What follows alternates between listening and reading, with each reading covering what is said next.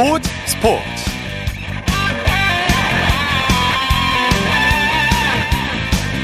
여러분 안녕하십니까 아나운서 이창진입니다 프로축구의 계절이 돌아왔습니다 K리그가 오늘 개막해 8개월간의 대장정에 돌입했는데요. 이브리그인 K리그2는 3월 1일 열릴 6경기로 2023 시즌을 시작합니다. 지난해와 같이 총 12개 팀이 참여하는 2023 시즌 K리그1은 33라운드에 걸쳐 리그를 진행하게 되는데요. 지난 시즌 K리그2 우승을 차지한 광주FC 그리고 승강 플레이오프에서 승리한 대전 하나시티즌이 올해 K리그1에 새로 합류했습니다. 이번 시즌 K리그1은 그 어느 때보다 볼거리가 많은데요. 특히 개막전부터 최고의 더비 매치인 현대가 더비로 관심을 끌었고요. FC 서울과 수원 삼성의 슈퍼 매치, 또 포항과 울산의 동해안 더비 등 더비 전성시대를 예고하고 있습니다. 토요일 스포츠 버스 먼저 오늘 개막한 프로축구 소식으로 시작합니다. 중앙일보의 박린 기자와 함께합니다. 안녕하세요. 네, 안녕하세요. 자, K리그 오늘 개막했는데요. 개막전부터 우승 후보 울산 현대와 전북 현대가 맞대결을 펼쳤죠?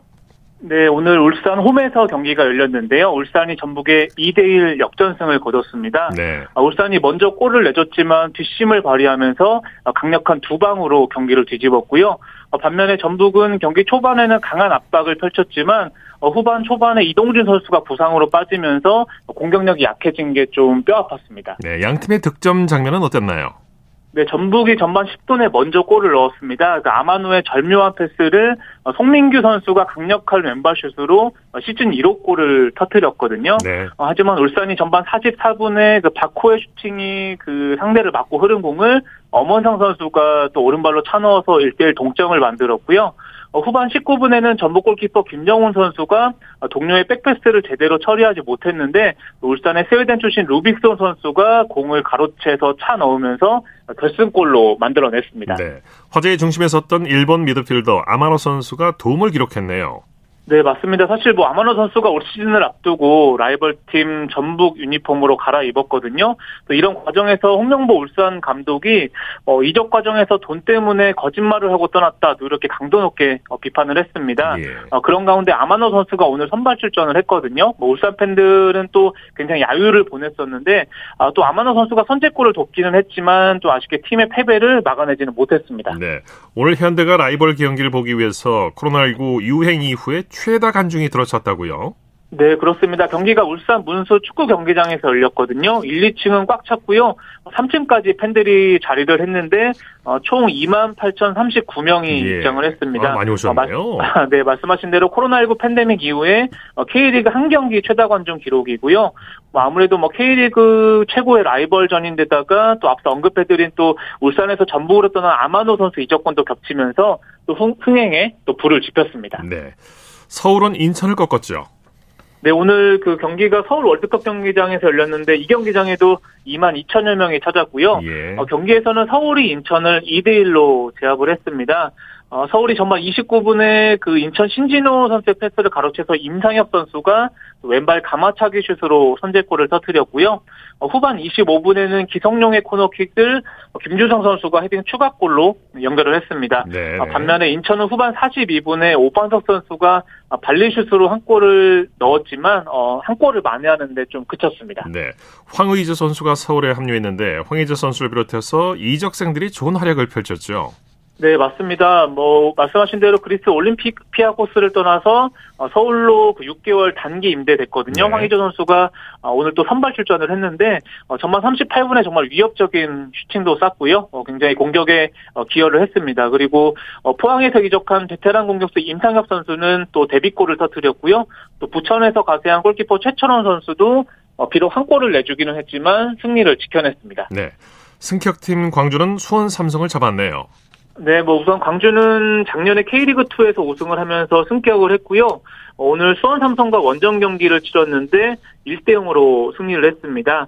0대 어, 0으로 맞선 후반 43분에 광주 아산이 선수가 어, 강력한 왼발슛으로 또 결승골을 터뜨렸고요. 예. 광주 골키퍼 김경민 선수도 선방쇼를 펼쳤습니다. 네.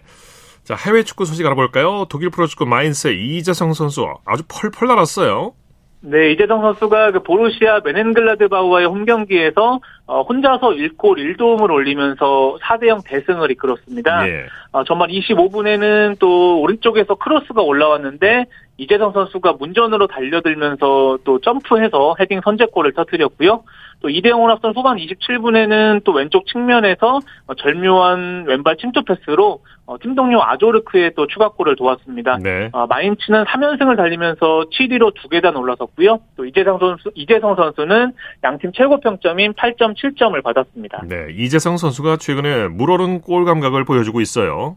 네, 뭐 지난달에 그 분데스리가 후반기가 재개됐거든요. 이재성 선수가 7경기에서 무려 5골 2도움을 몰아쳤고요.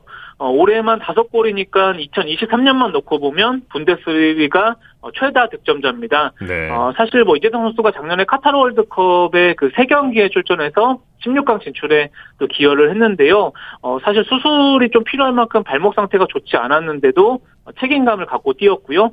또 소속팀의 복귀에서도 후반기에 정말 어, 펄펄 날고 있습니다. 예. 이재성 선수가 잉글랜드 프리미어리그 이적설이 나오고 있어요.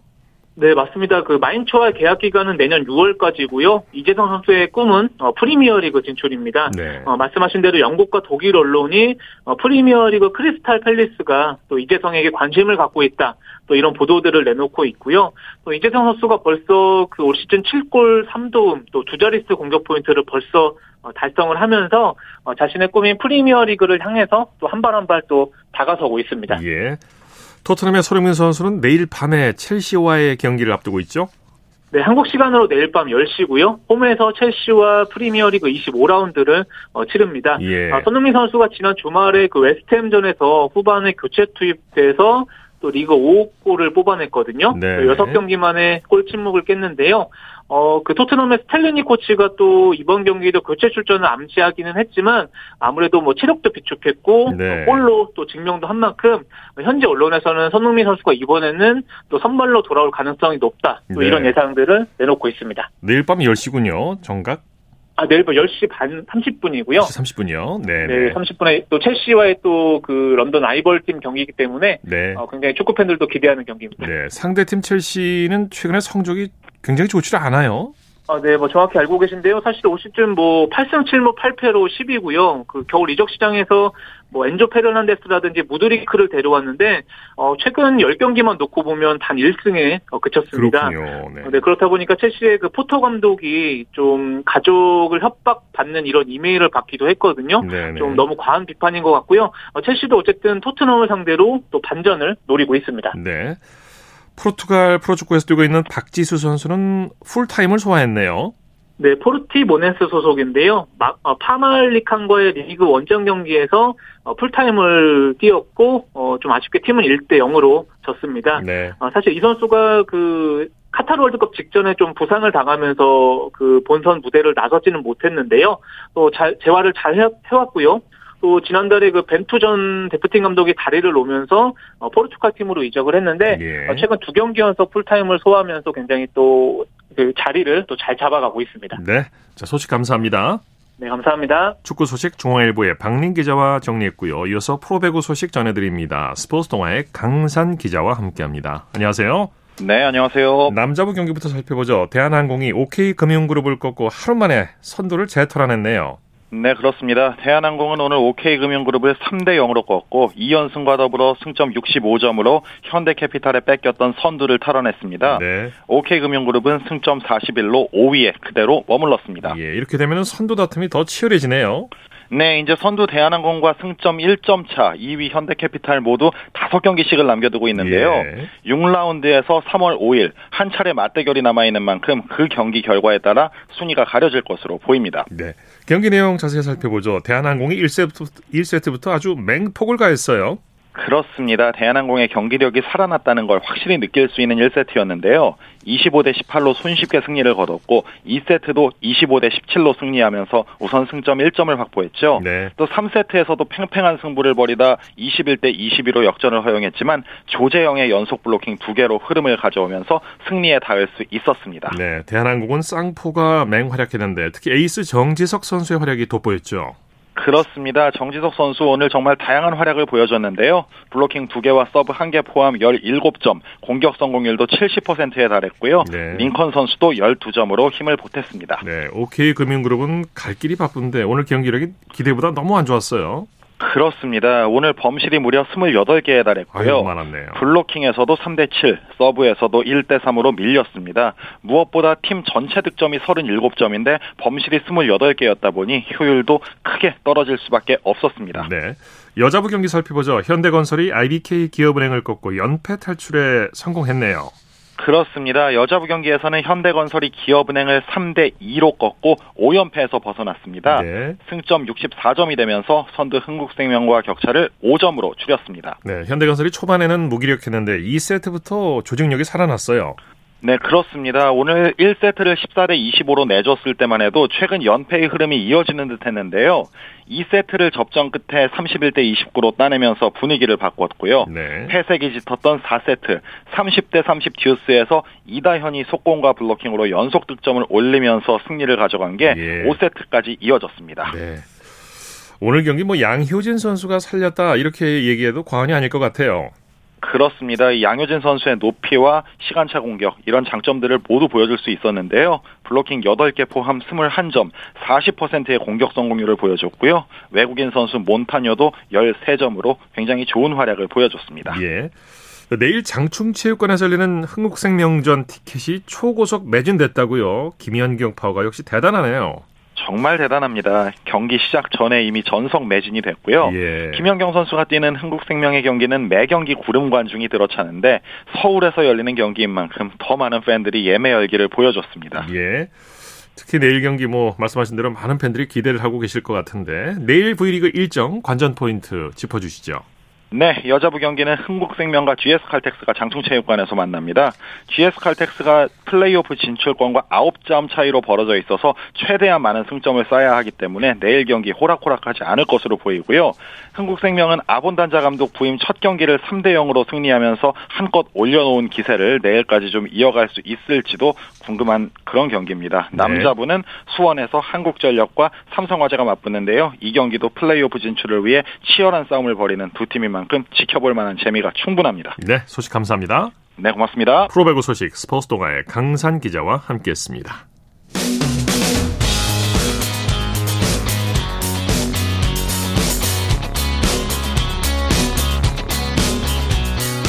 따뜻한 비판이 있습니다. 냉철한 분석이 있습니다. 스포츠 스포츠 토요일 스포츠 스포츠 생방송으로 함께하고 계십니다. 9시 33분 지나고 있습니다. 이어서 프로농구 소식입니다. KBS N스포츠의 손대범 농구 해설위원과 함께합니다. 안녕하세요. 네, 안녕하세요. 오늘 남녀 각각 한 경기씩 열렸는데 경기장 분위기 어땠습니까? 네, 오늘 양 팀 모두 침체를 겪고 있는 팀들이 홈팀으로서 원정팀들을 맞았습니다. 어, DB는 커뮤니티 데이를 개최해서 좀 팬들의 참여를 끌어냈고요. 어, KB 같은 경우는 뭐 비록 플레이오프 진출에, 진출에 실패했지만 이 마지막 홈 경기인 만큼 좀 필승을 다짐하는, 다짐하는 그런 분위기를 보였습니다. 네, 남자 농구부터 살펴보죠. KCC가 DB를 꺾고 귀중한 승리를 거뒀네요. 네, KCC가 원정길에서 아주 중요한 승리를 거뒀습니다. 어, DB를 상대로 75대 71로 후반 역전승에 성공했는데요. 예. 오늘 승리 덕분에 2연승과 함께 원정 경기 6연패에서 탈출을 했습니다. 또한 6위 자리를 조금 더 굳히는 계기가 됐고요. 반대로 DB 같은 경우는 오늘 승리가 좀 절실했었는데 오늘마저 패하면서 6연패로 8위로 처지게 됐습니다. 네. 어, 현재 6위 KCC와는 두 게임 반차인데요. 어, 조금이라도 따라잡기 위해서는 분위기 전환이 시급해 보입니다. 네, 양팀 모두에게 중요한 경기라서 그런지 처음부터 끝까지 아주 치열한 경기를 펼쳤어요. 맞습니다. 오늘 전반전은 홈팀인 DB의 분위기가 좀 좋았습니다. 김종규, 알바노, 두경민 선수의 활약 덕분에 이 아슬아슬하게 리드를 꼭 지켜왔거든요. 네. 어, 하지만 흐름은 후반에 바뀌었습니다. 이승현 선수와 라거나 선수가 버틴 KCC의 골밑이 어, DB를 압도하면서 결국 역전, 역전승까지 이어졌습니다. 네, 이승현과 라거나 선수의 활약이 대단했어요. 네, 오늘 이승현 선수가 어, 승부처의 결정골과 함께 21득점 7리바운드로 활약을 했고요. 또 라거나 선수 역시나 18득점에 13리바운드로 선전하면서 어, 팀 승리를 도왔습니다. 네. 또한 전준범 선수도 10점을 보탰습니다. 네, KCC 전창진 감독 승리 소감을 뭐라고 밝혔습니까?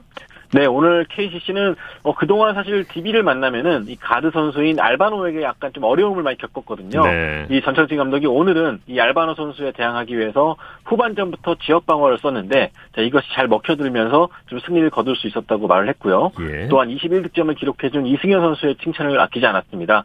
뭐 수비에서도 헌신해줬지만 이 공격에서도 아침부터 슛 연습을 하는 등 굉장히 신경을 써주면서 승리를 이끌어준 것에 대해서 고마움을 전했습니다. 네. 여자농구 소식 살펴보죠. 일찌감치 정규리그 우승을 확정한 우리은행 KB스타스를 완파하고 기분 좋은 승리를 거뒀네요. 네, 청주에서 열린 경기였는데요. 우리은행이 KB스타스를 70대 56으로 꺾고 이 맞대결 8연승을 달렸습니다. 이 올 시즌도 6번 만나 6번 모두 이기게 됐는데요. 어, KB스타스 같은 경우는 5위 팀으로서 이 4강 진출에 실패했지만 마지막 홈 경기인 만큼 좀 승리를 잡고자 했었거든요. 네. 어, 하지만 결정적으로 뭐 우리은행 팀의 좀 베테랑들의 에너지를 감당하지 못하면서 맥없이 패하고 말았습니다. 네. 우리은행은 정규리그 우승은 확정했는데 선수들 부상 때문에 여러 가지로 어려움이 있네요. 네. 역시 요즘에 위성호 감독의 가장 큰 고민 중 하나인데요. 이 우승은 일찌감치 확정 지었지만 이 주전 선수들의 부상이 좀 남아 있기 때문에 좀 걱정이 많습니다. 네. 어, 특히 최근에는 또 고아라 선수가 허벅지를 다쳐서 현재 일본에 치료를 가 있고요. 이 나윤정 선수 역시나 이 발목을 다쳤기 때문에 이 남은 정규리그 한 경기는 뛸 수가 없거든요. 어, 위성우 감독 입장에서는 이 주력 선수뿐만 아니라 식스맨들 모두 좀 제 컨디션을 찾아서 플레이오프 임하길 바라고 있습니다. 네, 이런 상황 속에서도 오늘 경기에서는 선수들이 고른 활약을 해줬죠. 네, 역시 베테랑들이 이름값을 해줬는데요.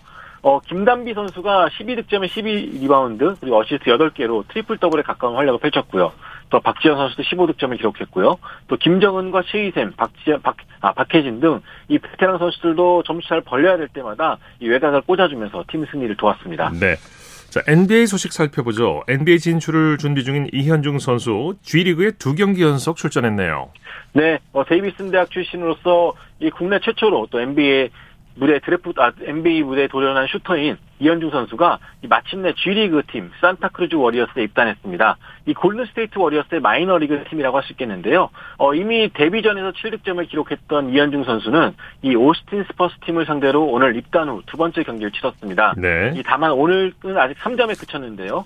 어, 하지만 일, 거의 1년 만에 정규 시즌을 치른다는 걸 감안하면 또 아직까지 신인 선수인 걸 감안한다면은 이 적응할 때까지 좀 시간이 필요할 것 같습니다. 네. 어, 오늘 경기는 좀 의미가 있었던 것이 어, 승패를 떠나서 이 같은 경기장에 KBL 출신의 황인태 심판도 있었습니다. 네네. 어, 2020년에 미국에 건너간 황인태 심판은 이 테스트를 거쳐서 이 마침내 NBA 심판이 되는 꿈을 이룬 인물인데요. 어, 국내 선수와 심판이 이처럼 나란히 NBA 무대에 선 것은 이번이 처음이었습니다. 그렇군요. 자, 밀워키가 올스타 휴식기 이후 첫 경기에서 마이애미를 완파했네요. 네, 밀워키 벅스가 마이애미 히트 상대로 128대 99로 대승을 거뒀습니다. 어, 무려 13연승 행진을 달리게 됐는데요. 어, 하지만 밀워키 입장에서는 오늘 승리에도 불구하고 좀 웃지를 못했습니다. 예. 어, 역시나 좀 에이스 에이스라고 할 수 있는 이 야니스 아데토쿤보 선수가 좀 부상을 당했거든요. 어, 아데토쿤보 선수는 올스타 휴식기 이전에도 부상을 당했었는데 오늘도 6분 만에 좀 부상으로 교체가 되면서 어, 밀워키 동료들에도 근심을 사게 됐습니다. 네. 자, 새크라멘토와 LA 클리퍼스는 2차 연장까지 가는 접전을 펼쳤고요.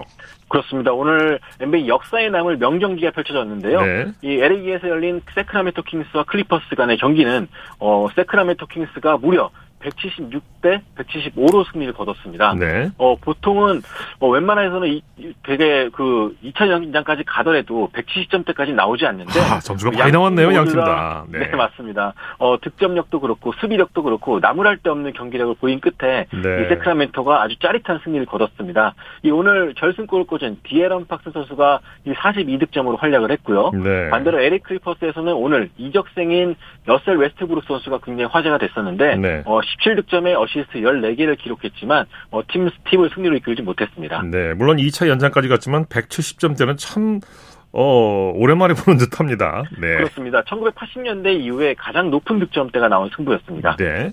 자, 피닉스와 오클라호마 시티 역시 난타전을 벌였죠. 그렇습니다. 오늘 어, 피닉스에서 열린 피닉스 선즈 오클라호마 시티 선더 간의 경기는 이 피닉스가 124대 115로 승리를 거뒀습니다. 네. 어, 비록 피닉스는 여전히 어, 케빈 듀란트 선수가 합류하지 못한 상태지만 이 데빈 부커 선수가 25득점, 크리스 폴이 16득점으로 활약하면서 팀 분위기를 이끌어줬고요. 이 오클라호마 시티 선더는 이 어, 마지막까지 잘 버텼지만 결국 4쿼터의 뒷심 부족으로 패하고 말았습니다. 네, 소식 감사합니다. 고맙습니다. 프로농구 소식 KBS N스포츠의 손대범 농구 해설위원과 살펴봤고요. 이어서 한 주간의 해외 스포츠 소식 정리합니다. 연합뉴스 영문뉴스부의 유지호 기자와 함께합니다. 안녕하세요. 네, 안녕하세요. 자, 부상에서 돌아온 남자 테니스 세계 2위 알카라스가 시즌 첫 대회에서 우승을 했네요. 네, 카를로스 알카라스는 지난 주말 열린 아르헨티나 오픈 결승에서 12위에 올라있는 캐메론 노리를 세트 스코어 2대 0으로 제압했습니다. 이로써 알카라스는 지난해 9월 US 오픈 이후 5개월 만에 다시 우승컵을 품에 안았는데요. 어, 작년 US 오픈 우승으로 20살이 되기 전에 남자 테니스 세계 1위에 오른 최초의 선수로 기록이 됐었는데요. 예. 그 후에는 복근과 햄스트링 부상 등이 겹치면서 올해 1월에 호주 오픈에 출전하지 못했고요. 그 대회에서 우승한 조코비치에게 세계 1위 자리를 내준 바 있습니다. 네. 세계 반도핑 기구와 국제 빙상 경기 연맹이 도핑 파문을 일으킨 러시아의 피겨스타 카밀라 발리에바에게 징계를 내려야 한다는 입장을 밝혔네요. 네, 발리에바가 지난해 베이징 동계올림픽 기간 중 이 과거 소변 샘플에서 금지 약물이 검출된 사실이 알려지면서 파문을 일으킨 바 있는데요. 예. 어, 러시아 반도핑 기구는 지난달 발리에바가 규정을 위반했지만 어, 본인의 잘못이나 과실은 없다는 판결을 내렸습니다. 이를 두고 세계 반도핑 기구 와다와 또 국제 빙상경기연맹 ISU가 이번 주 연이어서 스포츠 중재 재판소에 항소를 하겠다고 발표를 했는데요. 어, 와다는 러시아 측의 결론은 잘못됐고 발리에바의 선수 자격을 4년간 박탈, 박탈한 후에 또 샘플 채취 후 출전한 모든 대회에서 실격 처리를 해야 된다고 주장했고요. 예. ISU도 뜻을 같이 했습니다. 어, 베이징 대회 당시 러시아가 단체전에서 우승한 후에 도핑 적발 사실이 알려지자 IOC는 시상식을 취소하고 사건이 마무리될 때까지 미루기로 했는데요. 1년이 어, 지난 지금까지 아직도 시상식이 열리지 않고 있습니다. 네. 서방 35개국이 러시아와 벨라루스 국적 선수들의 올림픽 출전 금지를 촉구하고 나섰다고요? 네, 어, 우리나라와 미국 또 독일 등이 포함된 어, 35개국 스포츠 관련 부처 장관들이 지난 20일 공동 성명을 냈고요. 어, 러시아와 벨라루스 선수들의 2024년 파리올림픽 출전에 반대 의사를 표명했습니다. IOC가 지난달 러시아와 벨라루스의 국제대회 개최 불허 등 기존 제재를 유지했지만 해당 국가 선수가 중립국 소속으로의 대회 참가를 모색하겠다고 한 바 있는데요. 예. 어, 장관들은 러시아와 벨라루스 선수가 중립국 소속으로 경기에 참여하는 게 어떻게 실현 가능한지에 대한 강한 우려를 표한다고 했습니다. 어, 그러면서 아직은 IOC가 최종 결정을 안 내렸다는 데 주목하면서 IOC가 이 문제를 해결하고 그에 따라 기존 제한을 제거할 것을 강력히 촉구한다고 했고요. 어, 한편 또 IOC의 제안에 동조하는 듯한 미국이 이번에 반대 의사를 보인 것도 주목을 끌었습니다. 네. 자, 알파인 스키 여제 미케일라 시프린이 세계 선수권에서 통산 14번째 메달을 따냈다고요? 네, 시프린은 프랑스 쿠셰벨에서 열린 대회에서 이 대회전 금메달 또 회전과 슈퍼 대회전에서 은메달을 각각 따냈고요. 어, 이로써 통산 금메달 7개, 은메달 4개, 동메달 3개로 14개가 됐습니다. 역대 최다 메달 기록이 1930년대 크리스틀 크란츠가 세운 15개인데요. 어, 한편 시프린은 회전에서만 통산 6번째 메달을 따면서 이 세계 선수권 특정 세부 종목 최다 메달 기록도 세웠습니다. 예. 어, 시프린은 2025년 세계 선수권에서 역대 최다 메달 기록에 도전할 예정입니다. 네. 프랑스 파리 시장이 내년 올림픽 개회식 관중 수를 제한해 달라는 요구를 거절했다고 하죠? 네, 파리 대중교통 당국이 어, 센 강에서 열릴 올림픽 개회식의 관중 수를 50만 명으로 제한할 것을 촉구했는데요. 어, 앤 히달고 파리 시장은 이를 거절했습니다. 어, 히달고 시장은 성공적인 행사를 위해 입장권을 구매한 관중과 또 입장권 없이 개회식을 관람하는 모든 관중을 수용할 것이라고 했고요. 또 이를 위해 관중들의 접근성에 대한 변수를 조사하는 등 매우 철저하고 다양한 방면에서 준비 중이라고 설명을 했습니다. 예. 어, 그러면서 지난 새해 전야제 행사 때 100만 명 이상의 인파가 샹젤리제로 모여서 행사를 무사히 치른 선례가 있다면서 올림픽 때 관중수 제한 계획은 제한은 없을 것을 강조했고요. 네. 어, 개회식 때는 입장권 소지자를 포함해서 총 60만 명 이상의 관중이 참여할 것으로 예상됩니다. 네, 소식 감사합니다. 네, 감사합니다. 월드스포츠 연합뉴스 영문뉴스부의 유지호 기자였습니다. 쳤다 하면 홈런이고 슛 골이고 없는 한편의 드라마. 그것이 바로 그것이 바로 손에 잡힌 우승 트로피. 목에 걸린 그 배달. 너와 내가 하나 되는 그것이 바로 그것이 바로 그것이 바로 꿈꾸던 스포츠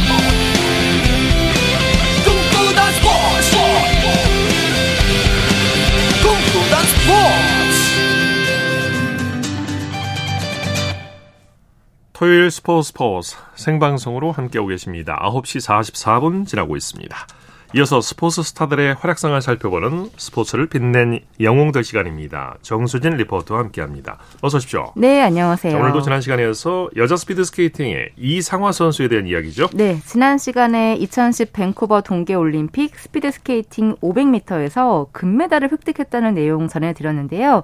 이후 2014 소치 동계올림픽에서 2연패를 하기 위해서 훈련에 집중을 했고 여러 대회에서 자신의 실력을 보여줬습니다. 네, 네. 특히 소치 올림픽을 앞두고 실력을 한껏 끌어올렸던 것 같아요. 네, 그 기록을 단축하는 속도가 엄청났는데요. 특히 2013, 2014 시즌에 이 솔트레이크 시티에서 열린 월드컵 2차 대회 500m 2차 레이스에서 36초 36으로 세계 기록을 세웠습니다. 예. 이 기록은 아직까지 깨지지 않고 있는데 관련 내용을 2013년 11월 17일 KBS 9시 뉴스에서 들어보시죠.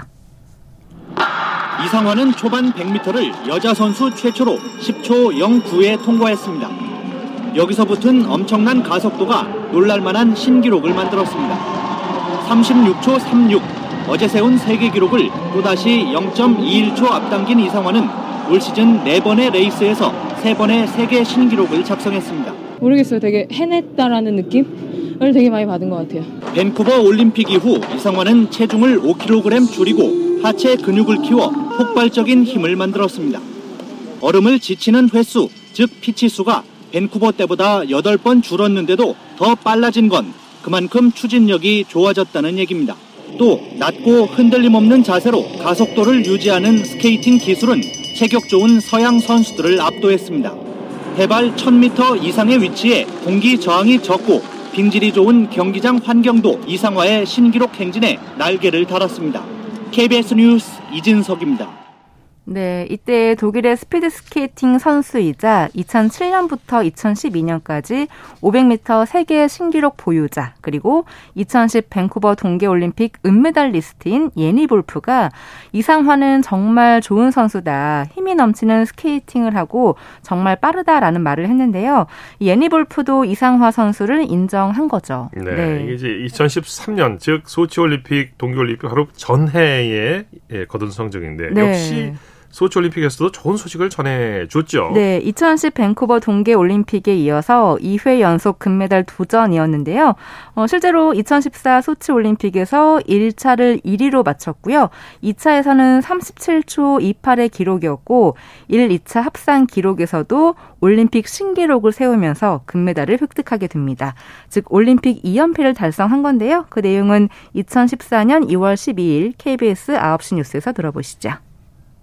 1차 레이스 37초 42 그리고 2차 레이스 37초 63만 뛰는, 뛰면 되는 거죠. 출발했습니다. 출발했죠? 이상화 선수 좋아요.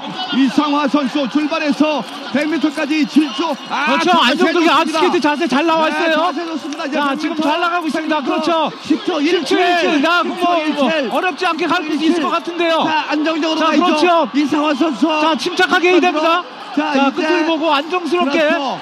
자, 자그 동, 동작 크게 크게 해야 됩니다. 자, 실수하지 않게 조심해야 되고요. 실수만 하지 않으면 됩니다. 자, 그렇죠. 37점 중반. 자, 옵니다. 자, 조금 더 해야 돼요. 보입니다. 자, 그렇죠. 금메달! 금메달! 37초 28을 했습니다. 올림픽 신기록, 올림픽 신기록 금메달입니다. 74초 70 합계 기록 이상합니다. 이미 밴쿠버 때 경험했지만 어, 그때처럼 또다시 네, 힘들었던 순간들이 계속 스쳐 지나가 나가면서 네, 눈물이 나왔어요. 2연패라는 도전에 대해서 어, 부담감이 많았지만 그걸 잘 이겨낸 것 같아서 어, 기분 좋고요. 아이고 2014 네. 소치 동계 올림픽이 벌써 9년 전이 됐군요. 어, 그러네요. 근데 네. 언제 보고 언제 들어도 정말 감동적인 장면인 것 같습니다. 네, 이렇게 네. 이제 올림픽 신기록과 함께 2연패를 하면서 스피드 스케이팅 여자 500m에서 2연패를 거둔 세 번째 선수가 됐죠. 네, 그래서 올림픽 2연패의 비결은 무엇일까가 또 관심사가 예. 됐는데요. 그 비결은 그 어, 얼음을 지치는 어, 횟수, 이른바 피치 수가 줄었 던 거에서 네, 네. 그럼에도 불구하고 기록은 더 좋아졌다는 건데 그러니까 그만큼 한 번의 피치에서 얻는 추진력이 좋아졌던 겁니다. 그리고 네, 네. 머리부터 척추로 이어지는 그 중심축이 흔들림이 없었고 안정된 자세 덕에 팔을 뻗어주며 추진력을 극대화시켰습니다. 예, 그 코너에서도 네. 미세한 왼팔 움직임으로 균형을 잡는 기술은 완벽한 스케이팅을. 구사하게 했죠. 이런 네. 노력 덕분에 이후에도 좋은 활약을 펼쳤죠. 네, 그래서 이번 2022-2023 스피드 스케이팅 월드컵에서 한국의 김민선 선수가 5회 연속으로 우승을 했잖아요. 네. 그런데 한국 스피드 스케이팅 선수 중 월드컵 최다 연속 우승 기록은 이상화 선수가 갖고 있습니다. 예. 2014년 11월 14일 KBS 9시 뉴스에는 이상화 선수가 일본 오비히로에서 열린 1차 월드컵 500m 1차 레이스에서 38초 07로 월드컵 시리즈 500m 9연속 금메달을 땄다는 어, 네. 내용이 나왔는데요. 그 내용 들어보시죠. 이상화는 소치 올림픽에서 2위에 오른 러시아의 파트쿨리나와 마지막 조에서 출발했습니다. 초반 100m를 10초 43에 돌파하며 점점 더 격차를 벌렸습니다. 올림픽을 치른 피로감에 시즌 준비가 늦어졌지만 이상화는 38초 07의 기록으로 1위를 차지했습니다. 일본의 코다이라 나오를 0.11초 차로 제치며 월드컵 500m 9연속 우승을 이어간 이상화는 다음 주 서울에서 열릴 2차 대회를 겨냥해 컨디션을 끌어올리고 있습니다. 우리나라에서 월드컵을 한다는 게 너무너무 재미있어서 그 월드컵을 목표로 일단은 잡았어요. 그리고 나서 그 월드컵이 끝난 후에 이제 또 목표를 설정하고 싶어요. 네, 이때가 네. 9연속 금메달이었잖아요. 아, 대단합니다. 9연속 네. 금메달. 이후 네. 또 11월 16일에 열린 2차 레이스에서는 37초 91을 기록하며 연속 금메달 횟수를 10번으로 늘렸습니다. 네. 네. 이상화 선수 뭐 한국 스피드 스케이팅의 레전드라고 할 수 있는데 마지막 올림픽이 2018 평창 동계 올림픽이었죠. 네, 이상화 선수의 네 번째 올림픽이자 국가대표 15년을 마무리하는 무대였고요. 마지막 대회였는데 2018 평창 동계 올림픽은 한국에서 한국에서 열린 동계 올림픽이었잖아요. 네. 국민들의 함성과 응원이 가득했던 경기장에서 멋진 모습을 보여줬고 은메달을 차지했습니다. 뭐 황금빛은 아니었지만 이상화 선수 마음속에서는 금빛이었을 것 같고요. 그 긴장되는 경기에서 부담을 이겨내고 10년 넘게 이 최고의 자리를 지킨 거기 때문에 영원한 빈속 전설이라고 해도 과언이 아닐 것 같습니다. 네. 네. 스포츠를 빛낸 영웅들 정수진 리포터와 함께했습니다. 수고했습니다. 네, 고맙습니다.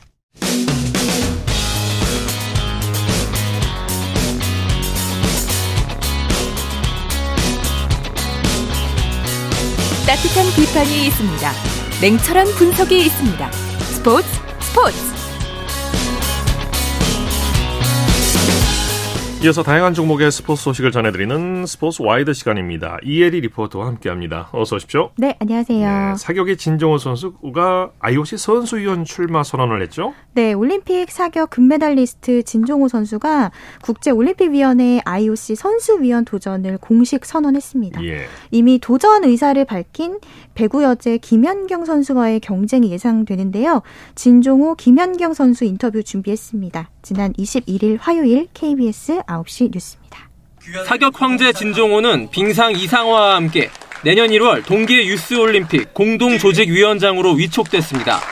하계 올림픽 스타가 동계 국제 대회의 중책을 맡은 건 보기 드문 일인데 이유가 있었습니다. 스포츠 행정가로서 전문성을 확보해 내년 파리올림픽에서 뽑을 IOC 선수위원회 출마하기 위해서입니다. IOC 선수위원을 꿈꾸고 있는 바람이다 보니까 제가 한 걸음 더 가까이 다가갈 수 있지 않을까 좋은 경험이 되지 않을까 생각합니다. 얼마 전 현역 은퇴를 언급하며 IOC 위원회 꿈을 밝힌 김연경과 경쟁이 예상됩니다. 두 선수 모두 지난 도쿄올림픽에 출전해 출마 자격 요건을 갖췄는데 각자 개성이 뚜렷합니다. 진종호는 다섯 차례 올림픽에 출전해 한국 역대 최다 메달을 획득한 살아있는 전설이고 김연경 역시 한국 배구를 두 차례 4강으로 이끈 화려한 올림픽 경력이 있습니다. 준비 과정도 그렇고 뭐 해야 될 것들이 많이 있기 때문에 차츰차츰 뭐 잘 준비하면 또 좋은 모습을 보여드릴 수 있지 않을까라는 생각을. 8년 전 IOC 선수위원을 뽑을 때 유승민과 진종호, 역도의 장미란이 지원했는데 당시에는 영어 소통 능력이 우수한 유승민 현 IOC 위원이 웃었습니다. 대한체육회는 올해 상반기 선발위원회를 구성해 최종 후보를 조기 확정한 뒤 9월 항저우 아시안게임과 1월 강원 유스올림픽을 통해 적극 지원에 나설 계획입니다. KBS 뉴스 김기범입니다.